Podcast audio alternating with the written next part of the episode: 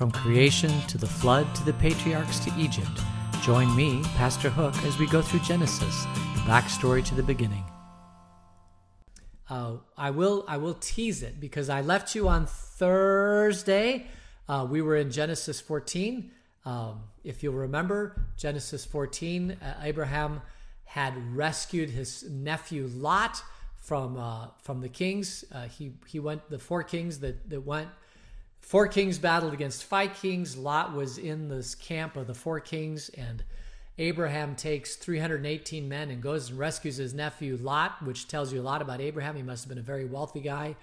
Um, and he was a great leader because he went and rescued his nephew Lot, and he had enough men that followed him to be able to go and do that, and they routed him out.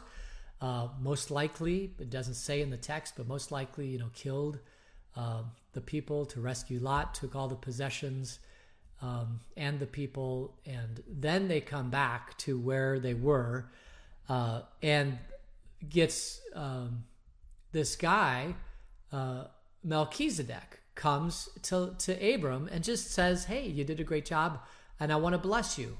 Uh, and we looked at this on Thursday, but we're going to look at it again right now because I want to read it for you. So this is Genesis 14, verses 18 through 21. Then Melchizedek, king of Salem, brought out bread and wine. He was priest of God Most High, and he blessed Abram, saying, Blessed be Abram by God Most High, creator of heaven and earth, and praise be to God Most High, who delivered your enemies into your hand. Then Abram gave a tenth of everything. The king of Sodom said to Abram, Give me the people and keep the goods for yourself. Um, so uh, basically, uh, this is this encounter that we have of Melchizedek. He's just inserted in here. We have no idea where he came from, except he's from Salem, which is a precursor to Jerusalem. Uh, Salem is a Hebrew word, means peace. So he's a king of Salem, so he's a king of peace. And he's also Melchizedek. Uh, Melchi, Melech uh, is, is uh, king, Malak is king, and Zedek is righteousness. So uh, anytime you have that E at the end of a three word, a three syllable, uh, three consonant word in the Hebrew language, uh, that means possessive, it means mine. So Melchi is Malak E, which is my king, Melchi. If you uh, if you remember from the crucifix of Jesus, he said Eloi, Eloi, my God, El, Oi, uh, my God, my God, why have you forsaken me? Uh, if it was uh, my name in Hebrew is David, uh, and so if you were to take David and make it possessive, if you wanted to say my David, you'd say David E except that in the Hebrew, uh, once you put that possession and you take the second out, so it's Davdi, D A V D E would be my David, Davdi, uh, my king, Melchizedek, king of my king. So you have this character coming out of Jerusalem who is not only a king, but he's also a priest of God. And it's El Elyon, the, the God Most High. So, and I just teased this a little bit on Thursday when we met together because now you have this guy coming out of Jerusalem who's obviously uh, El, you know, Elohim is the one who created the, the heavens and the earth.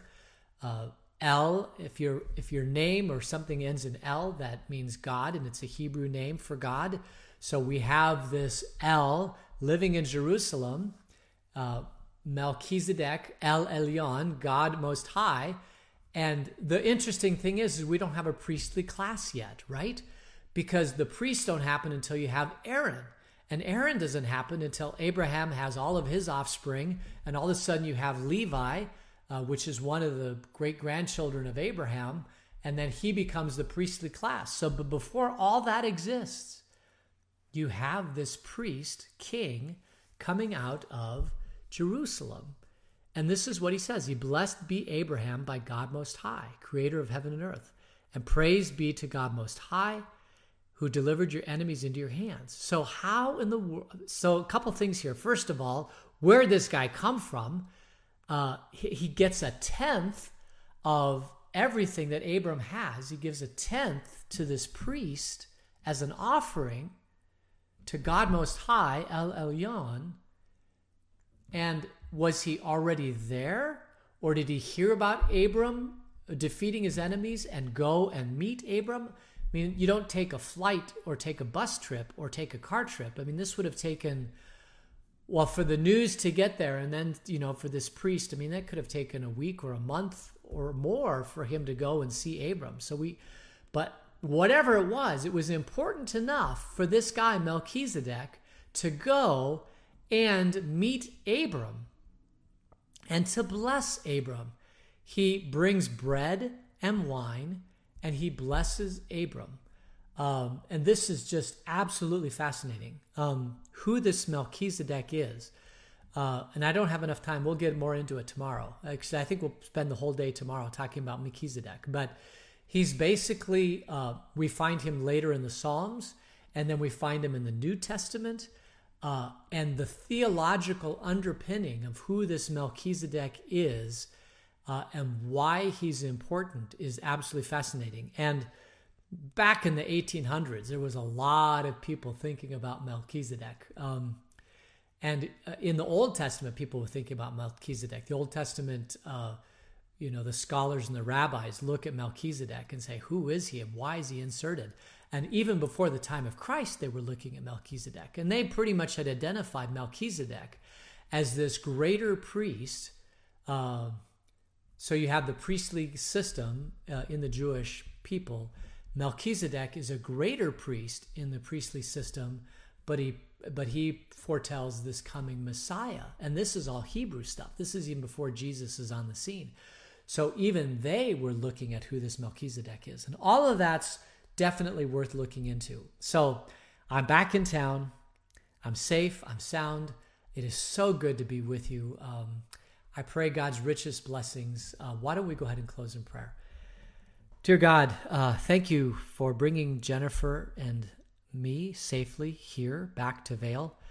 Um, thank you for us all having a great 4th of July. Lord, we lift up the Schaefer family, particularly Paul and the whole family, um, at the death of Kay. Uh, we know, Lord, that she was your child and she's safe in your arms. We'd ask uh, and pray, Lord, that you would um, give your peace, the peace that passes all understanding, the only peace, the peace that only you can give to the Schaefer family. Uh, and we who mourn, we thank you for the time that we knew her, uh, but we release her to you.